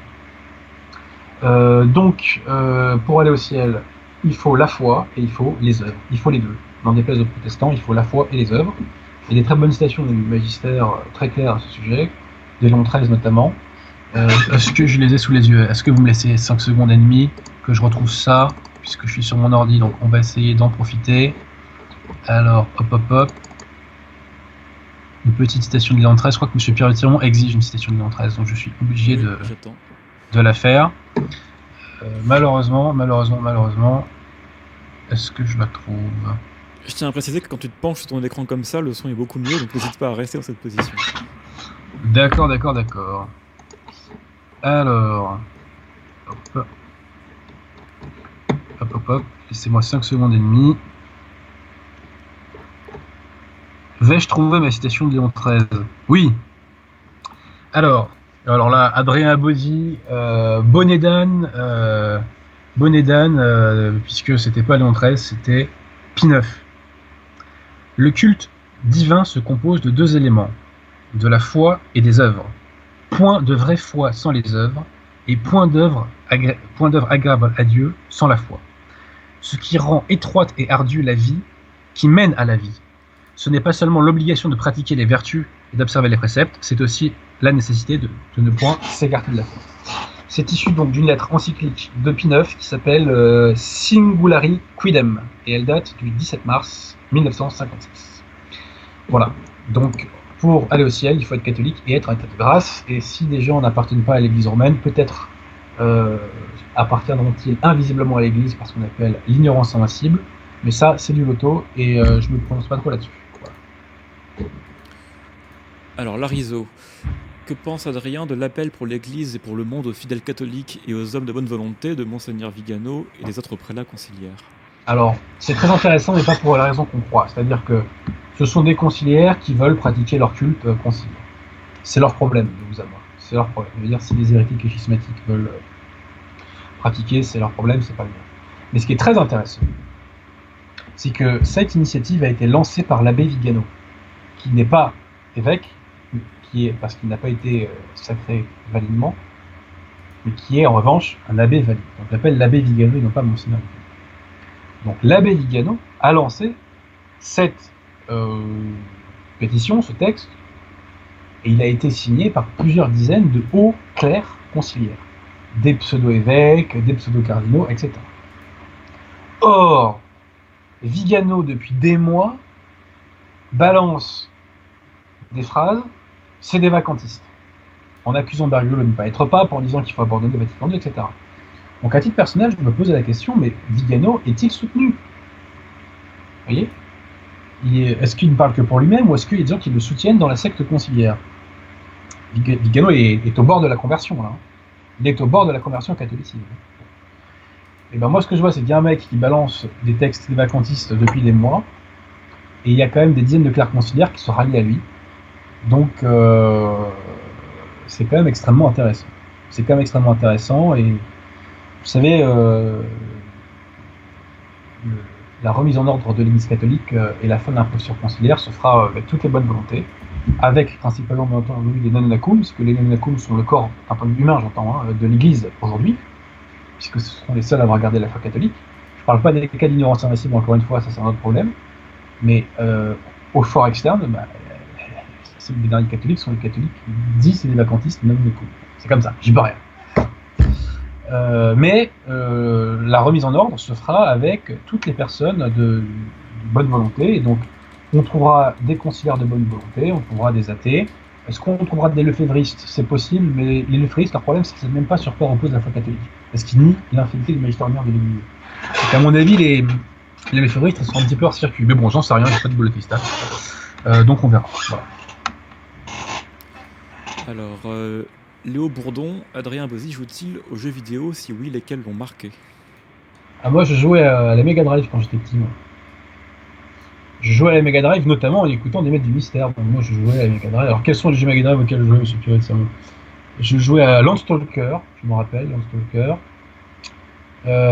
Euh... À quoi je jouais, moi, tiens, quand j'étais jeune? La Mega Drive, j'ai un peu oublié. Euh, Le jeu, moi, qui m'avait vraiment marqué, c'était. euh, Ouais, c'était Landstalker. J'avais un ami euh, qui avait Mortal Kombat, Mortal Kombat 2. Et je, je me rappelle que j'allais chez lui faire des parties de Mortal Kombat 2. J'ai joué à un jeu de baston aussi qui s'appelait. Bah ouais, Street of Rage. Street of Rage 2. Voilà. Ça aussi, c'est un truc que j'ai, auquel j'ai beaucoup joué. J'ai un ami aussi qui avait Protector et j'allais chez lui faire des parties de Protector. Voilà, c'est les souvenirs principaux que j'ai. Donc euh, je- j'avais la Mega Drive. euh, Et puis il y a quelques années de ça, j'avais rejoué par émulateur pour, euh, en mode séquence nostalgie. Euh, vous savez, euh, je refais des petites parties rapidement comme ça de, de Mega Drive. Mais après, j'avais euh, un peu joué à la Saturn, et après, j'ai un peu décroché. Quoi. Enfin, Alors, si sur ordinateur, j'avais joué à, fut un temps à Frozen Throne. Euh, J'étais bon d'ailleurs, Frozen Throne. Hein. J'étais bon. Euh, et comme pseudo, je prenais Maréchal Pétain, et, et quand je tombais sur un français, il m'insultait euh, direct. Bande de fragiles. Bande de fragiles. D'ailleurs, on a un don à l'instant d'Adrien Gallien, merci, qui nous dit une photo de Pétain dans la Bible que je viens de trouver dans mon grenier, Providence ou pas? Peut-être, mais en tout cas, je vous invite à la lire, votre Bible, monsieur Gallien, en commençant de préférence par le, le Nouveau Testament. C'est plus facile d'accrocher par là. Euh, Joanne Le Petit, que pensez-vous de Brigitte Bardot, personnalité très patriote, diabolisée par le système, malgré le fait qu'elle était un symbole de la libération sexuelle dans les années 50-60 En toute franchise, euh, j'ai pas d'opinion particulière sur Brigitte Bardot. Je sais même pas ce qu'elle a fait, de vous avouer. Je suis incapable de vous citer le moindre film de Brigitte Bardot. Euh, elle m'indiffère en toute franchise, Brigitte Bardot. Donc concrètement, euh, je l'invite à se confesser quand même, parce qu'elle a montré son derrière un certain nombre de fois. Je crois quand même savoir ça. Donc je l'invite à se confesser pour ça. Après, c'est une femme courageuse euh, qui mène des combats qui peuvent aller dans le sens, on va dire c'est comme ça. Et Langter Loosevers, merci encore pour ces dons. Les éditions Altitude rééditeront-elles d'autres ouvrages de littérature? Alors très, po- très possiblement, oui. Mais je préfère pas trop en dire parce qu'on nous a énormément de boulot, on est énormément à la bourre. J'espère pouvoir sortir des bouquins au mois de mai, mais c'est pas encore certain. Donc euh, voilà, mais je, je, je, je l'espère. Je vois une dernière question de Luc Classique qui te demande quels sont les meilleurs co- comédiens du cinéma français pour toi? Oh bon, je suis pas vraiment pas un spécialiste, hein, franchement. euh, Oui, tu l'as dit en plus. Euh, bah, il y a Pierre Freinet quand même, hein, qui est un acteur absolument hallucinant. Euh, c'est la classe française vraiment. hein, euh, donc, je crois que c'est la Grande Évasion, son fameux euh, quand il est prisonnier en Allemagne. Là. oui, ça doit être ça. Non, la Grande Illusion, la Grande Illusion. Grande illusion. La Grande Illusion, qui est un très très beau film français, très très beau film. Il y a Jean Gabin dedans, mais euh, Freinet est, est la vraie star du film. Euh, sinon, pour moi, il y a un acteur qui a un, un titan absolu, c'est euh, Gad Elmaleh. Non, ça c'est une blague. hein. c'est une blague. Euh, non, non, le titan absolu pour moi c'est de Funès. Pour moi, de Funès est un génie pur.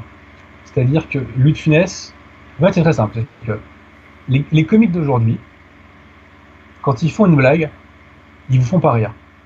Ouais. De Funès n'a pas besoin de faire de blagues pour vous faire marrer. C'est-à-dire la moindre mimique peut être exceptionnelle. En plus, ça vieillit très très bien parce qu'il y a des, cho- il y a des- il y a des choses qu'on ne discerne pas euh, quand on est jeune. Quand, moi, quand j'étais jeune, j'aimais beaucoup euh, Rabbi Jacob. Vous voyez, par exemple. Euh, vous savez, la fameuse scène où il tombe euh, dans, le truc de chewing-gum, etc. Ça, ça vous fait marrer quand vous êtes petit. Mais quand vous êtes grand, ça vous fait pas rire. Et par contre, en devenant adulte, ce qui m'a fait rigoler, c'est des petites mimiques. C'est la mauvaise foi. Vous voyez? Moi, j'adore quand il joue les personnages de mauvaise foi. Il y, a- il y a beaucoup de scènes qu'on retrouve dans les films de Tunis. Par exemple, il est pris en flagrant délit en train de faire quelque chose. Et il dit c'est pas moi, alors que tout le monde l'a vu faire le truc. Vous Euh, la scène de l'interrogatoire euh, dans le premier Fantomas, par exemple, parce que moi j'aime beaucoup Fantomas, bien sûr. Euh, la scène de l'interrogatoire, qui est une scène toute bête, mais moi elle me fait rigoler, vous parce qu'on a un Louis de finesse de mauvaise foi et c'est très drôle, voilà. Donc la, simple vraiment par une simple mimique, il arrive à vous faire rigoler ou à vous mettre des bonnes humeurs. Donc pour moi c'est vraiment un génie absolu. C'est peut-être euh, l'un des plus grands acteurs de tous les temps avec euh, Pierre. C'est, euh, voilà. Sinon, le troisième grand acteur français que je citerai, c'est Kev Adams. Voilà, Kev Adams. Les non, là, c'est encore une blague précisée. Les auditeurs plébiscitent Fernandel aussi, il faut pas l'oublier. Alors, j'ai pas beaucoup vu de films de Fernandel, euh, parce que je trouve que c'est assez dur d'accès quand on est jeune. euh, parce que moi, j'ai pas de télé, je précise. hein. Mm, mm. Euh, je- voilà, mais j'ai pas beaucoup vu de films de Fernandel. J'ai dû en voir quelques-uns, j'ai dû voir La Vache et le Prisonnier, je crois, quand j'étais petit. Mais quand on est jeune, c'est dur d'accrocher à tout ça, quoi. C'est dur. Mais j'ai vu par contre pas mal d'extraits euh, de Fernandel sur YouTube et effectivement, euh, il est très agréable à entendre. Et puis on entend passer les accents, je trouve. euh, que ce soit dans la nouvelle opinion publique ou à la télé. Et euh, moi qui ai des racines du Gard, j'ai- j'aime toujours entendre des accents du Sud. Alors pas forcément celui de Marseille pour tout vous avouer. Euh, j'aime beaucoup les accents du Sud. Donc ça me, ça me fait du bien. les accents du Sud, donc, euh. Donc, Fernandel, je valide. Entendu. Bon, il n'y a pas d'autres questions à peu près. euh. Il y avait une question que j'ai ratée, on te demande ce que tu penses du colonel de la ROC et du PSF. Alors, le colonel de la c'est- il y a une bonne euh, ligne coup de poing euh, qui a été faite par Lustono Laco. Il disait La Rock, je ne l'ai jamais aimé. Euh, si le bon Dieu avait voulu en faire un homme, il l'aurait appelé Le Rock. Drôle, non, monsieur Pierre Ça vous fait pas rire si, si, c'est normal. Alors, sur La Rock, il y a un ouvrage fondamental à lire. Parce que c'est un ouvrage qui dépasse la question de La Rock. Cet ouvrage, ça s'appelle Pourquoi La Rock a trahi et ça a été écrit par Maurice Pujol. Et en réalité, qu'est-ce que ça raconte, ce bouquin? Ça raconte l'histoire de l'opposition contrôlée.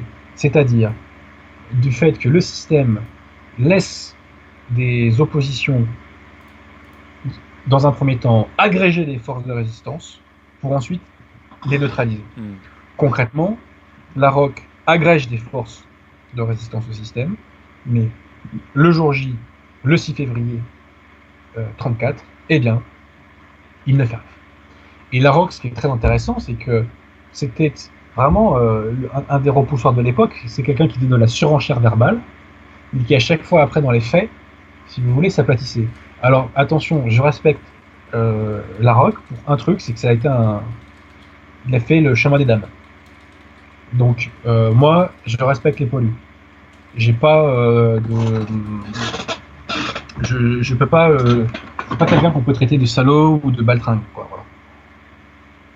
Mais consciemment ou inconsciemment, il a joué un rôle pas clair dans euh, l'entre-deux-guerres. André Tardieu, qui était président du Conseil, a écrit que la ROC avait touché des subsides du ministère de l'Intérieur. Est-ce vrai? Je ne sais pas. En tout cas, avec ou sans ça, il a joué un rôle très curieux.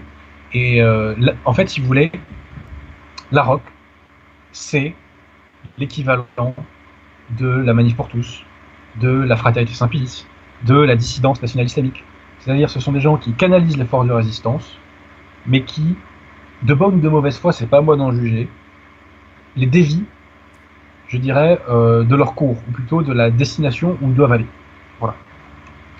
Donc, euh, et là, il y a une réflexion très profonde à avoir, c'est-à-dire que tous les mouvements de droite depuis 150 ans, c'est-à-dire que si vous commencez par les mouvements légitimistes, euh, par les ligues royalistes de, de la fin du 19e, si vous arrivez aux ligues dites, euh, on va dire, antibiotiques euh, euh, et nationalistes, euh, qu'on parle de l'action française, qu'on parle euh, du Front National, qu'on parle des principaux courants de la dissidence, qu'on parle de la manif pour tous, aucun de ces courants ne méritait la victoire parce qu'aucun de ces courants n'a défendu le règne du Christ roi.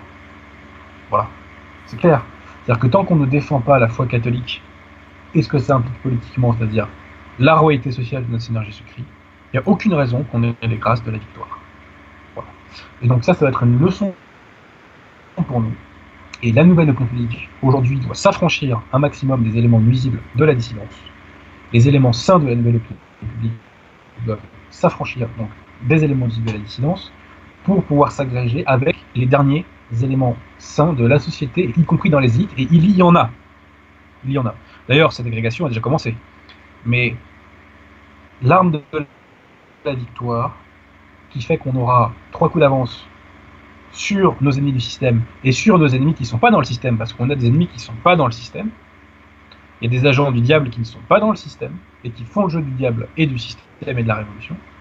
Eh bien, c'est par la défense de la foi catholique, la défense du magistère de l'Église, la défense de l'infaillibilité pontificale, c'est en dénonçant l'imposture de la secte conciliaire, l'usurpation de la secte conciliaire, que nous aurons euh, les grâces qui nous permettent de gagner. Alors quand je dis ça, je sais très bien, monsieur Sermon, je sais très bien que je ne suis pas compris par beaucoup de gens. Je sais très bien que je suis moqué par beaucoup de gens. Peu m'importe.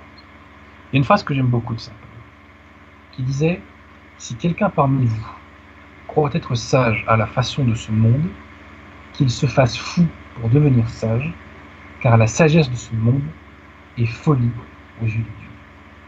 Ça ne me choque pas de choquer les païens. Ça ne m'ennuie pas de choquer les païens.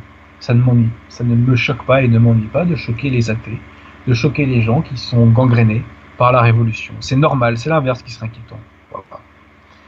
Et c'est une façon de faire de la. Enfin, professer la foi aujourd'hui, c'est une façon de faire de la sélection naturelle. Voilà, c'est une façon de sélectionner les combattants. Alors, je n'oblige personne à être catholique, hein, même si je, je, recommande à chacun de l'être pour le salut de son âme. Mais en revanche, pour moi, toute personne qui attaque le catholicisme est un ennemi politique. C'est clair. Même si cette personne est dans la nouvelle opinion publique, parce que cette personne nous ferait dévier de la finalité à laquelle nous devons euh, arriver. Donc toute personne, je l'ai déjà dit, je le répète, toute personne qui attaque l'Église catholique, le catholicisme ou le catholicisme est mon ennemi. Mm, mm, mm. Qu'elle soit du système ou en dehors du système. C'est pas mon problème. Et moi d'ailleurs, je, me suis éloigné euh, de, toutes les personnes euh, qui attaquent le catholicisme. Donc après, je peux discuter avec tout le monde. Je vous donne un exemple. Mes amis de Méridien Zéro, la plupart d'entre eux sont païens. J'aurais préféré qu'ils soient catholiques, qu'ils s'avèrent qu'ils sont païens. Mais j'ai fait des émissions chez eux pendant 10 ans et j'en ferai encore sans doute. Pourquoi? Parce que eux, certes, ils sont pas catholiques, mais ils n'attaquent pas l'Église et ils n'attaquent pas les catholiques. Donc j'ai aucun problème à faire des émissions chez eux. Vous voyez? Voilà. Donc euh, la foi, je l'ai déjà dit, je le répète, c'est l'arme de la victoire. Je sais que je suis pas compris quand je dis ça. Je sais que je suis moqué quand je dis ça. C'est pas mon problème. Voilà. On fait de la sélection naturelle. Mon boulot, c'est de professer les vrais principes. Après, les gens, ils en font ce qu'ils veulent de ces principes. Hein. Voilà. Il y a encore des questions si tu veux. Bah vas-y, il est pas tard, donc on va en prendre quelques-unes.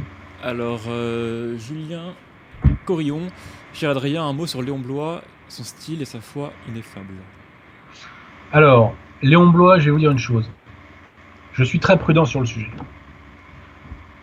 Tout à l'heure, monsieur, monsieur Pierre vous m'avez demandé mes auteurs préférés. J'ai pas cité Léon Blois. Pourtant, euh, j'ai beaucoup aimé ces deux, ces deux, romans, La femme pauvre et Le désespéré. Parce que Léon, j'ai beaucoup aimé aussi euh, les journaux de Léon Blois que j'ai lus à l'époque où je révisais le barreau. Parce qu'en fait, euh, les, journaux de Léon Blois étaient à la BNF, enfin, elle était à Beaubourg, à Beaubourg et, moi je révisais à Beaubourg. Et en fait, euh, quand j'avais fini de réviser, ben, je lisais du Léon Blois, je lisais du Jules Renard. Le journal de, Jules Renard, c'est pareil. La première fois que j'ai lu le, journal de Jules Renard, c'était à Beaubourg. Il y a beaucoup d'auteurs comme ça que j'ai lu à Beaubourg. Euh, j'ai des bons souvenirs de cette période-là.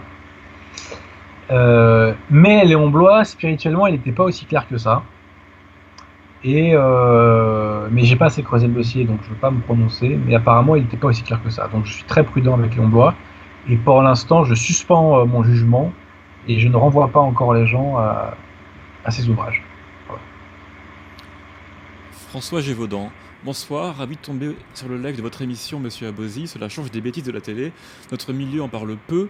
Mais que pensez-vous de la fin du MPF de Philippe de Villiers? Merci. Écoutez, j'ai pas tellement d'avis là-dessus, mais alors sur, Philippe de Villiers, je, vais faire mon mea culpa. Parce que franchement, pendant, des années, et ça c'était en partie euh, à cause de l'influence de, la dissidence nationale islamique, euh, c'est quelqu'un que j'ai un peu moqué. Alors faut dire qu'aussi des fois il s'y prêtait par des caricatures, etc. Mais aujourd'hui, Philippe de Villiers, c'est un des rares types de l'échiquier politique qui tient la route. Moi, ce que je retiens, c'est que il invite les gens à s'intéresser à Clovis, il invite les gens à s'intéresser à Jeanne d'Arc, il invite les gens à s'intéresser à Saint-Louis, il invite les gens à s'intéresser aux Vendéens, donc que, que du bon.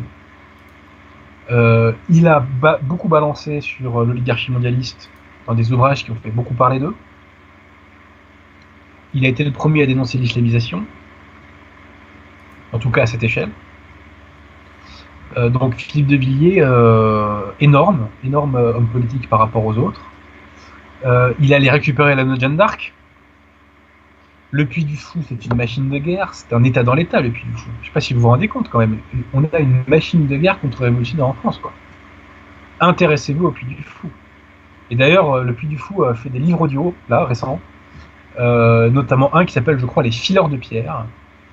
Et euh, c'est absolument passionnant. Et j'invite vraiment les gens à découvrir le livre audio du Puy du Fou, et notamment Les fileurs de pierre. Vous ne perdrez pas votre argent, croyez-moi. Donc, De Villiers, on peut le critiquer, il n'est pas parfait, il n'a sans doute pas mes convictions spirituelles, il est sans doute pas peut-être autant contre-révolutionnaire que j'aimerais qu'il le soit, même si tous ces derniers ouvrages tendent vers la contre-révolution, de fait. Hein. De fait. Bon. Donc Philippe de Villiers, je dois admettre que je m'étais trompé sur son compte. Euh, J'ai fait un certain nombre d'erreurs, hein, de jugement euh, dans ma vie. Mais celle-ci, voilà, euh, c'est quelque chose pour lesquels je tenais à faire publiquement, enfin reconnaître publiquement mon erreur. De Villiers, je crois qu'il est contre l'avortement. Euh, qui dans l'échiquier politique aujourd'hui se dit contre l'avortement? À ma connaissance, parmi les grandes figures de, parmi les figures de proue de la classe politique française, parmi les grands noms, il n'y a que lui. Peut-être Christine Boutin, et encore, je suis même pas sûr. Euh, mais euh, parce que ça fait quand même rigoler que Christine Boutin est officiellement la catho euh, dure, intégriste, alors qu'en fait, euh, Christine Boutin est ultra conciliaire. Quoi. Enfin, vous l'écoutez, vous avez envie vraiment de, bref, de mettre des bouts de caisse, quoi. C'est vraiment des... Bon, je vais te à cette dame hein, après. hein. Mais voilà, donc euh, non, non, mea culpa sur Philippe Villiers, euh, qui, qui ces dernières années a fait un énorme boulot, un énorme boulot de droitisation et de radicalisation euh, de l'électorat de droite. Et je pense que l'une des pistes que nous on doit avoir pour demain, c'est d'aller charger cet électorat de droite et de le radicaliser. Voilà. La nouvelle opinion publique doit s'élargir. Et euh, on a des alliés pour ça. Je rappelle que euh, Valeur Actuelle est de plus en plus branchée nouvelle publique. hein. Notamment par le fait que euh, Olivier Piachantini, par exemple, a, a participé à un magazine euh, il y a pas longtemps. Alors, euh, Pierre Le Belge te demande si tu comptes venir à Bruxelles un jour. Un jour, oui, mais quand, je ne sais. Bah oui, je vais venir à Bruxelles, parce que c'est la ville de Tintin déjà. Et Tintin, c'est, pour moi, c'est. Tu on, on, on super on, parlait des choses qui nous ont marqué. Des choses qui m'ont marqué. Que ce soit la BD ou les dessins, excellente qualité, qui ont été faits dans les années 90 sur France 3. Euh, et qu'on retrouve sur YouTube d'ailleurs. hein. Donc euh, c'est pareil, hein, si les gens ont des, jeunes enfants, n'hésitez pas à leur montrer Tintin. Parce que c'est, euh, Tintin, c'est vraiment très très. Ça ne vit pas. hein. Ça vit vraiment pas. hein. Donc euh, j'espère venir à Bruxelles. Euh, j'espère annexer Bruxelles. Non, ça c'est une blague. C'est une blague, mais peut-être pas tant que ça. hein. non, non, non, je plaisante. La priorité de la France, c'est pas de. C'est pas d'annexer la Belgique euh, francophone, même si un jour, ma foi, on verra ce que, ce que l'histoire nous réserve. Sachant que en Belgique, il y a aussi beaucoup de. Alors attendez, il faut que j'emploie un mot légal là. Euh, comment on va dire ça, monsieur dit- Nettoyage, c'est un peu trop dur, non euh, Bref, voilà, il y a du travail à faire en Belgique, on se comprendra. Il y a beaucoup de travail. La Belgique, j'ai une formule pour dire que c'est l'avant-garde de la République. L'avant-garde de la République, c'est la Belgique et la Suède, hein. du Canada, quoi. Euh, Philaxium, une question récurrente. Allez-vous débattre avec Arnaud Dumouche un jour ou l'autre? Oui, oui, je vais débattre avec Arnaud Dumouche. J'attends juste que mon, mon prochain livre euh, sur le magistère sorte.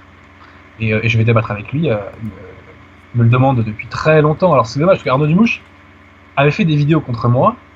Et je lui ai répondu par texte pour figer mon argumentation. Parce que là, on parle de théologie. Donc il faut vraiment être ultra carré, si vous voulez.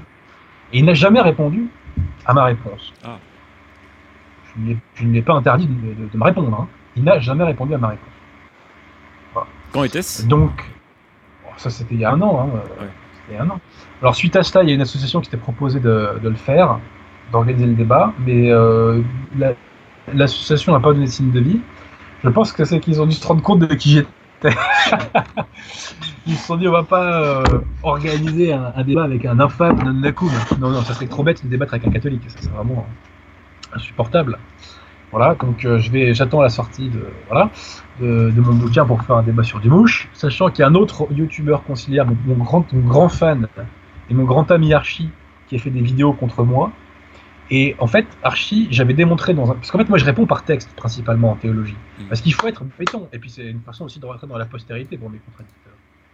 Euh, mais il faut être méga béton. Il faut être méga carré. Donc, et pour ça, le mieux, c'est l'écrit. En plus, on fige la chose, donc on n'est pas dans le bidouillage. Et j'avais démontré que mon contradicteur Archie, qui est l'un des champions des conciliaires, avait fait euh, un contresens absolu d'une euh, d'une, euh, encyclique de Pie XII qui s'appelle Evangelii Praecones. C'est d'ailleurs pourquoi il avait euh, mal compris, il, il ne voyait pas plutôt les hérésies de Bergoglio dans, dans le texte qu'Hérédité Amazonia.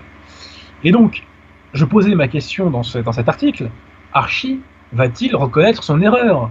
Va-t-il admettre qu'il a fait un contresens sur le- l'encyclique euh, de Pie de Pie XII, Evangelii Praecones Alors Archie a fait une deuxième vidéo contre moi, euh, dans lequel il me fait de, de- très beaux compliments. Merci Archie. Et malheureusement, malheureusement, il n'a pas reconnu son erreur. Il a simplement dit de mémoire Adrien peut avoir raison. Et ça arrive à tout le monde de se tromper, hein, même à moi. D'ailleurs, je me suis trompé sur Philippe de Villiers. Donc euh, voilà, hein, c'est le pape qui est infaillible, c'est- c'est-à-dire pas Bozo le clown Bergoglio. Euh, donc voilà, Archie, euh, c'est pas grave hein, si tu te trompais sur Evangelie Praecones, si tu le reconnais. Euh, parce que si tu induis en, revanche en erreur ton public, là c'est pas bien. Voilà. Donc euh, je pense qu'il serait honnête de ta part de reconnaître ton erreur sur Evangelie Praecones. Voilà. Mais, Euh, mais j'ai beaucoup de fans chez les, chez les youtubeurs conciliaires. Je suis très apprécié. hein. Vraiment, je suis flatté. hein. mais Adrien, flatté. on peut organiser un débat ici. Monsieur Dumouche peut venir dans les studios. euh, Ça peut être. euh, Alors, je crois qu'il est belge, monsieur Ah, il est belge, euh, d'accord. Non, non, mais je vais. Non, mais monsieur je vais vous apprendre la vie. Moi, ce que je veux, c'est passer sur une chaîne YouTube conciliaire. Oui, d'accord. Vous voyez ce que je veux dire? Oui, oui. oui. Donc, je le ferai sur la chaîne de monsieur Dumouche, tranquillement, euh, euh, posé, n'est-ce pas euh, Et tout ira bien. Entendu. Euh, Il y a un auditeur, Oswald, qui te demande pourquoi est-ce que tu ne pries pas à la radio? Pourquoi tu ne fais pas quelques mots de prière à chaque émission? Est-ce que ce n'est pas le lieu pour faire ça? Ça ça m'a pas traversé l'esprit de le faire parce que j'estime que c'est pas lieu. Et puis, vous savez, la prière, c'est quand même quelque chose d'intime. Euh, donc, euh, voilà, c'est. Je préfère faire ça tranquille dans mon coin, si je puis m'exprimer ainsi. Ou le dimanche matin, si les gens veulent me voir prier, ils sont... on, les leur interdit pas de venir à la messe. hein. Je précise. Voilà. Et d'ailleurs, on m'a posé la question faut-il en doute? Y a-t-il encore des gens qui en doutent? Faites le chapelet Faites le chapelet. Alors surtout, ne faites pas le mystère, je crois, lumineux inventé par l'imposteur Vajtila Jean-Paul II. Ça, c'est diabolique, ne le faites pas. Mais faites le chapelet. Le chapelet, c'est vraiment l'arme de destruction massive du péché. C'est ce qui vous permet de changer de mœurs, c'est-à-dire vraiment de passer de mœurs païennes aux mœurs catholiques. Euh, le chapelet, c'est une bombe atomique contre le démon. Euh, ça éradique le péché. C'est vraiment l'une des armes de la victoire. Apprenez à prier le chapelet et faites-le. Taranis Dono, Monsieur Abosi, comment vivez-vous votre foi dans le cadre de votre famille? Est-elle moderniste ou pire de la France des Lumières? Arrivez-vous encore à cohabiter avec ces deux mondes? Ah, mais moi, ma famille est athée. Donc euh, la question se pose pas. Euh, je suis quasiment la seule personne à avoir la foi dans ma famille. Je suis la seule personne à avoir la foi. Mais, donc, euh, euh, Et même au niveau de mes oncles et de mes tantes, quasiment, c'est quasiment que des athées. Donc, c'est, c'est comme ça. C'est, dommage. Moi, je prie pour la conversion de toute ma famille euh, tous les soirs. Euh, et je prie d'ailleurs pour la conversion de beaucoup de gens. en particulier de mes amis, euh, notamment ceux de la dissidence nationale islamique, parce que s'ils pouvaient se convertir sur le catholicisme, je pense que ça sera bien fait pour la cause. Mais voilà, donc non, personne quasiment, voilà, c'est comme ça. Je suis un ovni. C'est le, le point commun que j'ai avec Jonathan Sturel et Jules. On m'appelle l'ovni. Voilà. La Trinité. Entendu. Bon, euh, on peut s'arrêter là, il n'y a pas d'autres questions. euh, Voilà, donc je euh, précise, euh, j'invite les gens, euh, si ça les branche, à aller faire un petit tour sur les sites des éditions Altitude. Et si la Providence le veut, eh bien, deux livres de, votre, de, de ces éditions sortiront. Donc, un livre de moi, mais en réalité qui n'a pas été écrit par moi, mais par le pape, catholique, qui est un ouvrage sur le magistère de l'Église, qui sera un abécédaire de renforcement de la foi catholique. C'est quelque chose qui vraiment me, tenait à cœur. C'est vraiment pour diffuser un maximum la doctrine de l'Église, pour la faire, pour que les catholiques d'une part renforcent leur foi, et aussi pour que les non-catholiques, euh, comment vous dire les choses, euh, cassent les idées reçues qu'ils ont sur le catholicisme. Voyez? Euh, comme quoi le catholicisme minerait la race, comme quoi le catholicisme serait ceci ou cela, bah vous verrez que toutes les idées reçues véhiculées dans la dissidence, dans la nouvelle opinion publique ou dans le camp national sur le catholicisme, toutes ces idées bidons sont désintégrées par le magistère de l'Église. Voilà. Et puis il y aura même peut-être encore d'autres bouquins mon bouquin La gauche est une maladie mentale est quasiment terminé, donc ça je pense que ça va euh, cet automne. Et, euh, euh, et peut-être qu'il y a un nouvel auteur chez Attitude, on ne sait pas. On ne sait pas, voilà. Hmm. Je ne peux pas trop en dire. Mais il y a beaucoup, beaucoup, beaucoup de pain sur la planche pour l'édition d'Attitude dans les années à venir. Que ce soit en termes de réédition, d'ouvrages de votre serviteur ou de, nouveaux auteurs. Et je suis dans une logique, si je puis dire, d'inondation euh, d'inondation, d'inondation, euh, je dirais, de, voilà, de, la société française. Moi, je crois beaucoup au livre euh, qui est posé sur une bibliothèque dans une maison familiale et que un membre de la famille, des années plus tard, retrouve des années, enfin tombe dessus, pardon, et, et le découvre. Moi, c'est comme ça que j'ai découvert un, très grand nombre de livres. je crois à ce concept et voilà. Donc, j'aime cette idée d'envahir l'espace public des ouvrages d'altitude. Voilà.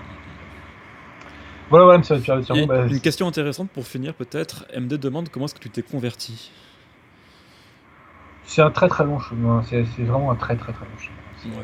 Je veux dire, déjà, la grâce que le bon Dieu m'a fait, c'est que j'ai toujours aimé Dieu. Depuis tout petit.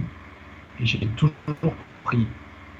Alors que j'avais jamais eu d'éducation religieuse hein, quand j'étais jeune, on en parler. Euh, j'ai toujours aimé Dieu, j'ai toujours prié. Et le bon Dieu a toujours toujours réaliser une prière importante. Donc, déjà ça, ça aide beaucoup. Après, c'est un très très long chemin. Moi, j'ai pas une famille catholique. Donc, euh, ça a été un très très long chemin. Il y a eu des étapes importantes. J'avais rencontré l'abbé Schaeffer, notamment, euh, qui était un prêtre de la fraternité Saint-Pénis, mais c'est des vacantistes. Euh, donc, ça c'était en 2011, je crois. Ouais, c'était